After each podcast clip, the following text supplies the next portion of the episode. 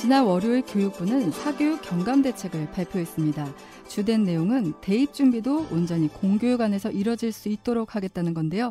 하지만 이번 대책을 놓고 과연 사교육이 줄어들 것이냐에 대해서는 대부분 별로 줄지 않을 것이라고 예상합니다. 왜 이런 회의론이 나오는 걸까요? 모든 교육이 수능을 중심으로 돌아가는 우리 사회, 우리 사회 기저에 건드리기 힘든 어떤 논리 위에서 작동하기 때문일 텐데요. 이 부분을 일찌감치 고민하고 한국의 능력주의라는 책으로 정리한 박건일 작가 모셔서 오늘 얘기 나눠보겠습니다. 안녕하세요. 안녕하세요, 박건일입니다. 네, 일단 단도직입적으로 이번에 발표된 사교육 경감 대책 어떻게 보세요? 개인적으로 오든 공식적으로든 말이 안 되는 대책이라고 생각을 하고요. 아, 네. 어, 그 킬러 문항이라는 것이 만약에 사교육 문제가 100이라고 치면 네. 킬러 문항이 차지하고 있는 비중은 10도 되지 않는다라고 생각합니다. 음. 나머지 90이라는 문제를 건드리지 않고 네. 피상적인 문제 만 이야기하고 있다는 점에서 지금 윤석열 대통령이 뭔가 크게 착각하고 있다. 음. 윤석열 정부가 상당히 큰 패착을 하고 있다. 사실은 사교육 시장에서도 굉장히 문제 제기를 하고 있잖아요. 네. 그 사교육 시장에서 얘기하는 것들은 사실 어, 극히 일부의 문제인 것이고 제가 음. 오늘 말씀드릴 거는 그 이면에 있는 빙산 아래에 있는 수면 아래에 있는 부분입니다. 음, 킬러 문항 때문에 사교육이 성행인가요? 어, 사실은 킬러 문항은 사교육이 성행을 하고 나서 한참 있다가 이제 나타난 것이고 네. 수능이라는 제도가 정착하고 나서 생긴 것이고 음. 사실 돌아보면 제가 대학교 들어가던 음, 언 거의 이제 30년 가까이 전에도 본고사라는 게 있었어요. 아, 수능 초기에 네네. 수능 수능이 막 도입됐던 시기였는데 네. 학력고사 네. 직후에 이제 뭐 아이들의 입시 지옥에서 뭐 해방시켜 주겠다. 음. 뭐 대학 입학, 입학 시험을 자격 시험으로 바꾸겠다 이러면서 이제 미국에서 SAT라는 제도를 도입을 해서 한국의 수학 능력 시험을 도입을 했는데 사실은 이게 예, 원래는 운전면허 시험 같은 자격 시험이거든요. 아. 그러니까 100점이든 80점이든 똑같이 합격증을 주는 거죠. 음. 그런 방식의 시험이었단 말이죠. 근데 사실은 한국에서는 그렇게 통용되지 않았죠. 음. 왜냐하면 음. 한국 사회 구조 자체가 네. 대학 서열화가 공고하게 작동을 하고 있고 음. 또 노동 시장에서 예컨대 뭐 대기업과 중소기업 간의 임금 격차라든가 네. 이런 것들이 이미 고착되어 있는 상황에서 입시만 그렇게 바꾼다고 해서 문제가 음. 바뀌지 않거든요. 네. 그래서 그때 당시 그 거의 30년 전인 그 당시에도 사실은 각 대학마다 변별력을 높이기, 높이기 위해서 본고사라는 걸 치렀어요. 네, 네. 제 기억에도 제가 고등학교 때 학교 수업 외에 따로 공부했던 참고서가 있어요. 스카이 수학이라는 참고서가 있는데 아. 거기 보면 문제 수학 문제가 문제는 두 줄인데 답안지가 막 열 몇 장 나와요. 아. 인도 수학 문제, 네. 뭐 프랑스 수학 문제, 일본 도쿄대 입시 문제 이런 것들을 풀었단 말이에요. 네네. 그러니까 그런 문제들이 사실 지금으로 치면은 킬러 문항 같은 거죠. 음. 왜 그런 것들이 나와야 됐는가? 네. 수능이라는 네. 것이 새로 도입됐음에도 불구하고 그걸 알아야 되는데 지금 윤석열 대통령이 하고 있는 거는 킬러 문항을 없애면 혹은 본고사를 없애면 모든 게 해결된다라는 식의 굉장히 이제 피상적인 얘기인 거죠. 네, 네. 근데 진짜 말씀하신 대로 킬러 문항이라는 거는 지금 최근에 나온 개념이 아닌 거네요. 그렇죠. 네, 근데 킬러 문항이 정당화된 게 어떻게 보면 그 말씀하신 대로 변별력 때문인 거잖아요. 그러니까 우리나라 시험에서 이 변별력이 중요한 이유는 왜라고 보세요? 대학의 서열이 있지 않습니까? 네. 예, 우리 누구나 알고 있는 스카이, 뭐 서성한, 중경외시 뭐 이런 이제 예, 우리가 소위 얘기하는 대학교의 서열 이런 것들이 학력에 따라서 소득 격차가 명확하게 나타나고 데이터로 이거는 증명이 되는 거기 때문에 음. 사람들이 다 알고 있죠. 음. 그래서 어떻게든 좋은 대학을 보내려고 하는 것이고 그러다 보니까 어쨌든 구별을 지어야 되는 거죠. 네. 시험이 한국에서 시험, 특히 수능 같은 거는 학벌 특권을 누가 받을 것인지를 정하는 음... 특권의 자격자를 선별하는 시험일 뿐이다. 네. 근데 아까 말씀하신 대로 이 결국 이런 원인은 서열에 따라 노동시장 가치가 달라지기 때문인 거잖아요. 그래서 이제 책에서는 시험을 통한 지대 추구라고 설명을 했는데 네. 왜 이렇게 설명하신 거예요? 지대라는 게 쉽게 얘기하면 땅값이죠. 땅을 갖고 있는 사람이 땅의 소유권만으로 돈을 일종의 불로소득을 취하는 거. 그러니까 그래서 사실은 경제학자들이 극혐하는 거죠. 경제학자들 생산성이 올라가지 않는데 음. 뭔가를 가져가는 것들을 정말로 싫어하거든요. 먼저 어떤 땅을 선점한 사람이 가치를 혼자서 독차지하기 때문에 이거는 사실은 반경제학적, 비경제학적 행위다, 음. 비효율적인 행위다.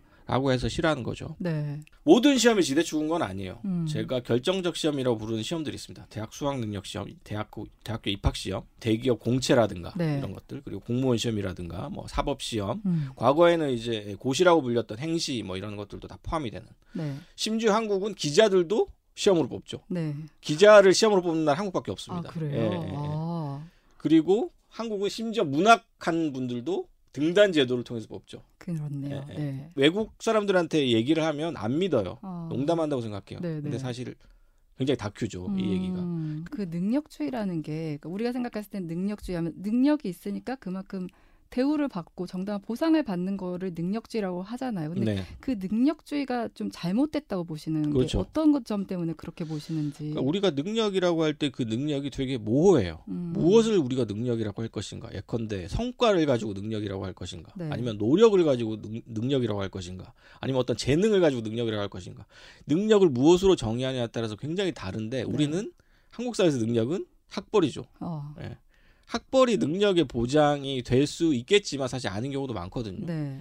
제가 과거에 기자하던 시절에도 보면 기자 시험에 만점을 받고 들어온 친구가 있었어요. 네. 근데 취재 현장에서 취재를 못 하는 거예요. 아. 예, 약간 대, 대인 공포 같은 게 있어서 아. 취재를 못 하고 네. 기자로서의 어떤 역량을 발휘할 수가 없는 친구인데 시험 너무나 잘 보는 친구예요. 음. 그 친구는 학문을 하거나 다른 일을 해야 되는데 사실은 기자 기자를 선택한 거죠. 네. 특정 업무는 그 업무에 관련된 직무를 가지고 평가를 해야 되는데 그런 게 아니죠. 한국은 무조건 학벌, 음. 어떤 대학을 나왔는가, 어떤 스펙을 갖고 있는가를 가지고 평가를 하기 때문에 사실은 제, 제대로 된 능력에 대한 측정도 되지 않는다. 네. 또한 그 능력이라는 것도 사실은 어떻게 보면은 타고난 재능이라는 것이 것이라는 것과 뭐 자기가 어느 집안에서 태어나서 어떤 교육을 받았는가 이런 것들이 다 운으로 결정되잖아요. 음. 자기 노력이라는 것이 사실은 차지하는 비중이 극히 적, 적습니다. 아. 그러니까 공정한 경쟁이라는 것은 사실 존재하지 않는데 네. 시험이라는 것이 마치 공정한 경쟁이 존재하는 것처럼 우리한테 착시를 계속 일으키는 거죠. 네, 네. 저는 이제 책에서 또 인상적인 부분이 불평등에는 눈 감아도 불공정에는 분노하는 대한민국이라고 이렇게 설명을 하셨잖아요. 여기서 저는 그 전까지는 공정과 평등이 거의 비슷한 개념이라고 생각을 했거든요. 근데 공정과 평등이 좀 다르다고 보셨고, 그래서 어떤 점이 다른지 좀 설명을 부탁드리고, 최근 이제 윤석열 정부 들어서 가장 강조하는 신념 중 하나가 공정이잖아요. 이번에 뭐그 사교육 대책 발표하면서도 이주호 장관이 뭐 그 6월 모의평가에서 공정성의 문제를 얘기했단 말이에요. 이 정부에서 말하는 공정은 그럼 과연 어떤 것일까 이런 궁금증이 들더라고요. 네. 사실 이 공정이라는 말이 최근 몇 년 동안 엄청 뜨거운. 예, 핫한 단어였죠. 네. 인국공 사태라고 해서 인천국제공항공사에 이제 비정규직들이 정규직화 되는 과정에서 엄청나게 이제 논란이 있었잖아요. 사실은 문재인 정부에서 좋은 취지에서 어, 시행한 정책이었어 요 처음에는 비정규직들이 정규직과 똑같은 일을 하면 네. 똑같이 대우를 해주는 게 맞다라는 취지에서 이제 비정규직들을 정규직화했는데 사실 그게 막상 이제 실행을 하니까 사람들이 엄청나게 반발을 한 거죠. 음. 어떻게 시험도 안 보고 어, 들어온 병- 비정규직과 정규직을 똑같이 대우할 수 있냐? 시험을 보고 안 보고의 차이, 네. 이 차이 때문에 1등 시민과 2등 시민을 나누는 방식으로 음. 혹은 노골적으로 차별하고 노- 모멸감을 주는 방식으로 비정규직과 정규직을 나누는 이런 사회가 문제인데 거기에 대해 사람들이 문제 제기를 하지 않는 거죠. 네. 그러니까 그런 부분들이 사실 능력주의와 직결되어 있는 문제고 사람들이 공정하다라고 얘기할 때 그 공정이라는 것은 시험에 합격자한테 특권을 몰아주고 음. 불합격자한테는 멸시와 차별을 남겨주는 것이 공정하다라는 의미에서의 공정인 음. 거죠. 네, 네. 반면에 평등이라는 것은 그 사람이 최소한도 어, 생활할 수 있는 삶의 기반을 마련해주고 사회적으로 그 위에서 자신이 노력한 만큼을 어, 측정할 수 있다면 그만큼의 더 것들을 더 능력주의적이든 어떤 방식으로든 보상을 해주는 방식 그런 것들이 평등에 가까운 것인데 네. 일테면 그것이 형평이겠죠. 음. 그런 형평을 맞추는 것이 아니라 지금의 우리의 공정은 너무나 형식적이고 기계적인 공정, 무조건 어. 시험을 기준으로 한 공정이라는 네. 거죠. 그런 면에서 음. 사실은 이거는 어떤 면에서도 정당화될 수 없고 그것이 정당화될 수 없다라는 것은 제 제가 먼저 한 얘기가 아니라 이미 네. 몇십 년 전에 존 롤스 같이 위대한 철학자들이 다 능력주의에 대해서 비판을 했어요. 음. 정의론 같은 책에서. 네. 근데 아직까지도 사람들은 능력주의에 대한 대안이 없다라는 이유만으로 음. 계속해서 능력주의를 맹신하고 있는 거죠. 음. 두 번째 질문하신 이, 이 윤석열 정부의 공정이라는 거, 이 부분도 사실은 연결되어 있는 문제입니다. 사실 네. 과거에 소위 말하는 이제 좀 개혁적인 정권에서는 네. 나름대로 어, 사회 전체의 어떤 평등을 위한 정책들을 좀 음, 많이 도입을 하려고 했었는데 음. 보수 정부가 들어설 때마다 사실은 이 공정이라는 이유로 과거로 자꾸만 되돌리는 그러니까 시험 중심의 공정으로 정책을 자꾸 되돌리는 형태의 모습을 보였거든요. 네. 특히 이제 윤석열 정권 같은 경우에 더 그렇죠. 음. 어, 당 대표를 지냈던 이준석 씨가 청년 세대들을 정치적으로 이제 결집시킬 때 가장 많이 했던 얘기가 사실 공정이라는 단어였고 네. 윤석열 정부에서도 자유다음으로 많이 얘기한 게 아마 공정이라는 단어였을 텐데 음. 그 말이 가리키는 것도 역시 우리가 흔히 얘기했던 과거부터 지금까지 이어져 왔던 이 어, 시험 중심의 능력주의였던 거죠. 그래서 음. 이런 부분들이 어, 계속해서 저는 반복되고 있는 것 같아요. 네, 마치 영원히 회귀하는 도넛처럼 뱅글뱅글 돌고 있다. 그리고 이제 저는 이제 아까 뭐 이준석 대표 얘기 전 대표 얘기를 하셔서 그러니까 이준석 전 대표 같은 경우는 20대 남성들의 지지를 굉장히 많이 받고 있잖아요. 네. 예를 들면 뭐 사회적 약자를 배려하는 할당제가 오히려 역차별이다. 뭐 이런 식으로 얘기를 하는데 이런 식의 한국적 능력주의가 좀 더 지지를 받는 것 같은데 여기에 대해서는 왜 그렇다고 보세요? 일종의 경로 의존 같은 것들이 있는 것 같아요. 아. 과거부터 지금까지 사실은 거슬러 올라가면 고려 시대, 조선 시대까지 거슬러 올라가는데 네. 이 과거 제도, 그러니까 귀족을 선별하는 제도로서의 능력주의적인 선발이 과거 제도죠. 그러니까 한국은 유럽이나 이런 다른 나라의 귀족 제도와 달리 이 양반 신분, 귀족 신분이 획득 신분이었어요 원래. 음. 그래서 귀족이 되려면 시험으로 귀족이 되는 거죠. 네. 그러니까 한국 사람들이 어떻게 보면 역사적으로 그런 어떤 경로들을 알고 음, 있는 거고 네. 귀족이 되려면 시험을 잘 봐야 되고 공부를 잘해야 된다라는 것들이 어떻게 보면은 대대손손 어 이렇게 물려받아온 어떤 밈인 거죠. 네. 그런 것들이 지금까지 저는 연결되고 있다고 생각해요. 음. 그거 물론 그것으로 전부 다 환원시킬 수는 없지만 네. 그런 면에서 이준석이 지금 얘기하고 있는 시험 중심의 어떤 능력주의 같은 것들도 사실 그 연장선에 있는 것이고 음, 비단 젊은 세대만의 문제는 아닙니다. 데이터들을 찾아보면 네. 능력주의 성향을 측정을 해보면 2018년도에 공정성 인식 조사 같은 것들을 보, 보더라도 젊은 세대든 기성 세대든 능력주의 인식에서 차이가 안 나타나요. 아. 그러니까 젊은 세대가 좀 더 능력주의에 열광하는 것처럼 보이는 거는 사실은 네. 약간의 착시 효과 같은 게 있어요. 그러니까 어. 그들이 인터넷에서 좀 과도하게 음. 발언을 많이 하고 네. 그런 것들이 과대 대표되고 있다는 점이 크고 네. 실제로 한국 사람들이 능력주의가 강하다라는 것들은 세대 불문, 성별 불, 불문한 어, 음, 것이라는 거죠. 네, 보편적인 특징입니다. 이런 문제점들이 뭐 예전부터 계속 도출돼 왔고 또 요새는 좀 성공의 기준이라는 것도 꼭 대학을 잘 나와서가 아니라 뭐, 뭐 사실 뭐 요새 유튜버를 꿈꾼다는 사람들도 네. 많고 뭐 좀 예전보다 좀 다양해졌다고 생각하는데 아직까지 그 기준이 하나인 이유는 대안을 못 찾아서일까요? 대안의 문제도 있다라고 생각을 하고 네. 특히 이제 한국 사람들이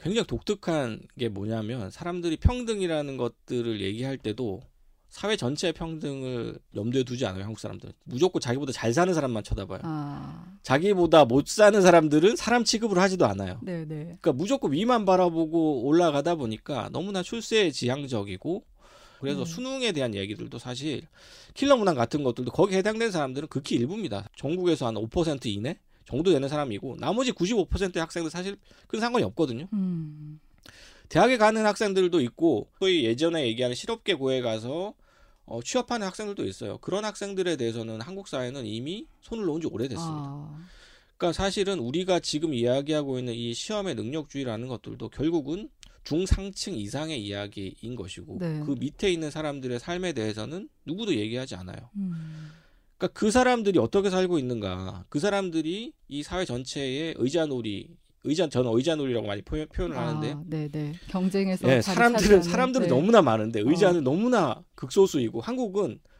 다른 나라에 비해서 너무나 의자 수도 적어요. 아, 의자 수가 적고 그 의자 적은 의자는 너무나 호화찬란해요. 네, 네. 의사, 변호사 뭐 이런 사자 돌림 이런 호화찬란한 의자 몇 개를 만들어 놓고 99%의 사람들이 PT에게 경쟁하다 나머지는 다 탈락하고 그 음. 사람들은 온갖 멸시와 모멸과 차별을 받으면서 살아가야 되는 음, 이, 이 사회가 사실은 너무나 끔찍한 사회거든요. 네, 그래서 네. 저는 우리나라의 지 0.78의 출생률 음, 그리고 OECD 최고의 자살률이 우연이 절대 아니라고 생각해요. 음. 한국은 이 문제를 해결하지 않으면 정말로 생물학적으로 멸종할 겁니다. 음, 지금 멸종해 가고 네. 있죠, 이미. 지금 이제 뭐 우리 사회 전반적으로 시험을 통한 신분 획득 사회잖아요. 그러면 이 부분 어디서부터 좀 허물어야지 이게 문제가 해결이 될까요? 그 사실은 저는 이 업무 평가라는 부분 직장에서 사람들이 자신의 업무에 대해서 평가를 받는 것에 대해서 한국 사람들이 거의 신뢰를 하지 않는다는 조사들이 많아요. 그러니까 아. 자기가 직장에서 어떤 상사든 어, 기업 본부로부터 이제 어떤 업무에 대한 평가를 받잖아요. 네. 그 평가에 대해서 사람 한국 사람들은 납득을 하지 않는데요. 음? 공정성 인식 조사 보고서도 나오는데 어, 이게 한국 사회의 전형적인 저신뢰 사회의 특징인데 아. 사회가 내 나의 일에 대해서 평가를 하거나 상사가 나의 일에 대해서 평가하는 것이 내가 한 것에 비해서 턱없이 낮다. 음, 그렇게 평가를 한다는 거죠. 네. 그러니까 사실은 다른 나라 같은 경우에는 상사나 혹은 외부의 어떤 업계의 자기 평판에 대해서 수용을 하고 납득을 하고 뭐 이를테면 자신의 현재 위치를 파악을 하는데 한국 사람들은 거기에 대해서 납득을 하지 않아요. 음, 사회적 신뢰가 없기 때문에 네. 한국 사람들이 유일하게 믿는 사람들이 딱 한 부류라고 생각, 이 얘기를 해요. 그 조사를 할 때마다 나오는데 1위가 소방관이랍니다. 어, 소방관만 믿고 나머지는 아무도 못 믿는데요. 네, 네. 특히 기자, 국회의원, 검사 이 세 부류는 밤길을 지나가다가 처음 만난 낯선 사람보다 못 믿는다라는 음, 대답을 하거든요. 네, 그러니까 네. 한국 사회가 GDP가 굉장히 높은 사회임에도 불구하고 왜 이렇게 신뢰 수준이 낮은 사회인가를 생각해 보면 결국은 시스템이 제대로 되지 않고 음, 특정한 시험을 통과한 사람들만 엄청난 특권을 소위 말하는 승자 독식을 네. 해버리고 나머지 사람들은 사실은 2등 심- 시민, 3등 시민을 차- 이 돼버리니까 그 공포감 때문에 아, 자기가 그 나락에 떨어지기 싫다는 공포감 때문에 어떻게 해서든 위로 위로 거슬러 올라가려고 하지만 사실은 승자는 정해져 있잖아요. 음, 예, 예컨대 뭐 어, 타고난 재능이 너무나 뛰어나다든가 아니면 부모님 할아버지 재산이 많다든가 이런 사람들만 성공을 하게 되는 거죠. 네. 결국 대, 대다수가 패배할 수밖에 없는 이 게임 이, 이 구조 자체를 바꿔야 된다. 음. 결국 저는 특권을 줄이는 게 급선무라고 생각을 합니다. 네. 우리 사회에 특권을 가지고 있는 집단들이 굉장히 많아요. 저는 예컨대 의사들한테 욕을 먹겠지만 의사 집단들이 대표적이라고 생각을 합니다. 네. 지금 지방에 있는 의- 병원들 10억 연봉을 줘도 의사가 없다라고 하잖아요. 네. 이거 말이 안 되거든요. 음, 의사 연봉이 지금 한국이 OECD 1위입니다. 이미 OECD에서 가장 많아요. OECD 평균보다도 두 배 이상이라고 해요. 네. 그 평균 연봉을 받고 있는 사람들이 10억 원이라는 돈을 줘도 지방에 가지 않는다. 그런데 국가가 제재를 할 수가 없어요. 음. 지방에 있는 사람들은 죽게 방치하고 있는 거예요, 네, 국가가. 이거는 나라가 아니거든요, 사실은. 근데 지금 초등학생이나 이런 데 의대 종합반이 벌써 생기고 있는 그렇죠. 거잖아요. 의사 지원자는 엄청 많은 상황이고. 그렇죠. 네. 이게 왜 이런 상황이 벌어지는가? 이 전문가 특권 집단을 국가가 컨트롤할 수 없고 시민사회가 통, 통제할 수 없다라는 겁니다. 음, 이미 이거는 이게 이 나라 기능을 하지 못하고 있다라는 거거든요. 지역에 있는 사람들이 제대로 된 의료 서비스를 받을 수 없다면 이거 헌법에 보장된 권리를 보장받지 못한다는 거기 때문에 지방에 공공의대를 설립해서 지방에 있는 의사들을 충원할 수 있게끔 해서라도 사실 음. 의사를 늘려야 되는 거죠. 네.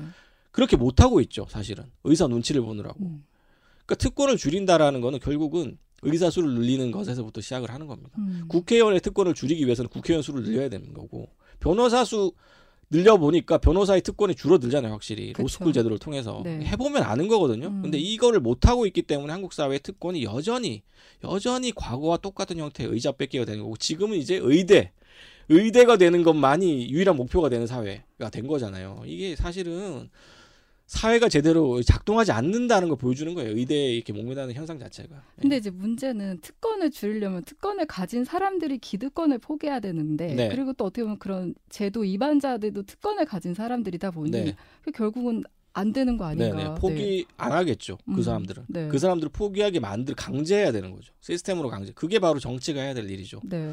정치가 그런 사람들의 이익을 대변할 것이 아니라 대다수 어, 서민들, 대다수 시민들의 삶을 대변을 하게 되면 그 숫자 아, 다수성의 논리만으로도 사실은 그 소수의 전문직들의 논리를 제압할 수 있겠죠. 그런데 네. 지금 한국 정치는 그렇게 하지 못하고 있고 극소수 돈 있는 사람들, 권력자들, 의사 같은 전문직들의 논리들만 대변하고 있기 때문에 사실은 음. 변하지 않는 거죠. 음. 결국은 정치가 바뀌어야 되는 것이고 평범한 사람들의 대의를 반영할 수 있을 만큼의 에, 정치로 바뀌어야 된다라는 것이 음. 이제 뭐 어떻게 보면 대안이라고 할 수 있겠습니다. 네, 근데 이제 그 다수가 어떻게 보면 움직여야 되는데 그 네. 다수도 어쨌든 그 특권층 안에 들어가는 거에 이제 노력을 하지 그걸 고치기 위한 노력을 안 한단 말이에요. 사실은 사실은 제가 그 한국의 능력주의 책을 쓰면서 제일 절망했던 부분이 그건데요. 네, 그 다수가 이 불평등한 사회를 바꿔야 되겠다라는 생각을 가지고 있어야지 사회가 바뀌는 거잖아요.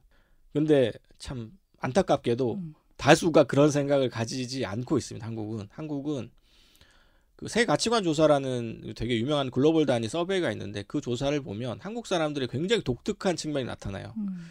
거기 보면은 매번 조사 때마다 들어가는 핵심 문항이 있는데 평등한 분배를 조- 어, 원하십니까? 아니면 불평등한 분배를 원하십니까?라고 물어본 단순한 문항이 있어요. 거기 보면 그래서 그 평등한 분배를 대부분의 인류는 좋아해요. 아, 그것이 옳다라고 생각하기 때문에 네, 규범적으로 그것이 맞다고 생각하기 때문에 전 세계 대다수 나라들이 평등한 분배에 찬성하는 비율이 훨씬 높아요. 음. 불평등 분배보다.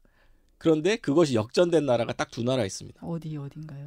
하나가 미국이고 아. 하나가 한국입니다. 아, 그리고 미국보다 한국이 한 4, 5배 정도 높습니다. 음. 그러니까 불평등한 분배 찬성한다가 2020년 기준으로 60%가 넘고 평등한 분배 찬성한다가 10%대에 불과합니다. 음. 그러니까 시민들 스스로 우리 이 한국 한국인들 스스로도 불평등한 분배에 찬성하는 거예요. 네. 그러니까 평등보다 불평등을 선호하기 때문에 사실은 정책적으로도 정치인들도 평등을 추구를 하기가 어려운 거죠. 아, 불평등을 더 선호하기 불평등을 때문에. 선호하기 때문에. 네. 그러니까 사실은 우리나라 사람들이 가지고 있는 어떤 역사적인 뭐 제도적인 이런 축적된 과정들 때문에 많은 음. 사람들의 의식이 굉장히 좀 왜곡된 측면들이 있다라고 생각을 해요. 뭐 네. 또 한국이 남북한으로 갈려져서 뭐 사회주의나 공산주의에 대한 방봉주의 이런 것들도 작용을 했을 것 같고 그러다 보니까 평등이라는 말만 들으면 음. 공산주의 네. 뭐 이렇게 막 기겁을 하는 거예요 사람들이. 아, 그 사실 그렇지 않거든요. 음. 한 한국 과 다른 어 뭐 이런 북한과 다른 방식의 어- 어떤 다른 나라를 보더라도 사실은 사회주의가 아닌 공산주의가 아닌 자본주의를 추구하더라도 지금보다 훨씬 더 많은 사람들이 더 행복한 삶을 살고 있는 사- 나라들도 많은데 한국은 유별나게 특정한 소수한테만 불을 몰아주는 네. 흔히들 속된 말로 몰빵이라고 하죠. 음. 사회 자원을 하- 극소수한테만 몰아주는 이런 어, 시스템을 선호를 해요. 음. 그러니까 사실은 이 시스템이 과거에 6, 70년대, 80년대까지 고도 성장기에는 작동을 했을 수 있습니다. 네. 그 소수의 어떤 작은 성공의 에, 어떤 사다리를 보고 사람들이 많이 달려가게끔 만들 수 있다는 점에서 동기부여라는 측면에서는 얼- 일정 부분 좀 정당성이 있었을 수 있는데 지금은 아니라고 봐요. 지금은 사실은 사회도 많이 다원화되어 있고 네. 이미 시스템도 많이 올라와 있는 상태이기 때문에 저는 이 과거 개발 연대식의 이, 이 사다리 올라가는 소용돌이식의 이 성공 입신 출세주의적인 방식 승자 독식형의 모델은 이제는 폐기할 때가 됐다. 음. 사실은 그 폐기하기 위해서 우리가 가장 필요한 것은 능력주의라는 이데올로기를 버리는 겁니다. 네. 결국은 특권 특권을 줄여 나가고 가급적이면 평등하게 분배하는 고르게 음. 분배하는 사회로 가야 되는 거죠. 네. 이런 움직임이 어느 정도 있다고 보시는 거예요, 그러면? 한국의 능력주의를 내고 나서 이제 제가 강연이나 강의를 다니면 많은 분들이 공감을 해주세요.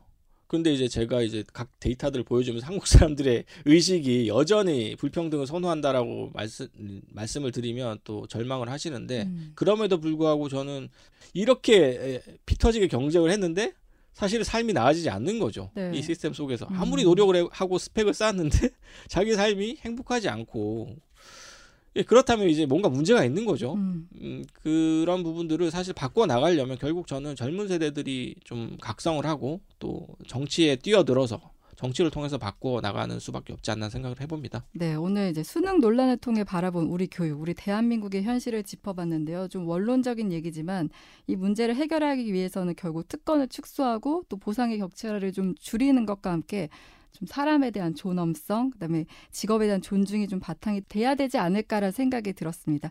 지금까지 한국의 능력주의 저자 박건일 작가와 만나봤습니다. 오늘 출연 감 아, 죄송해요. 오늘 출연 감사합니다. 감사합니다.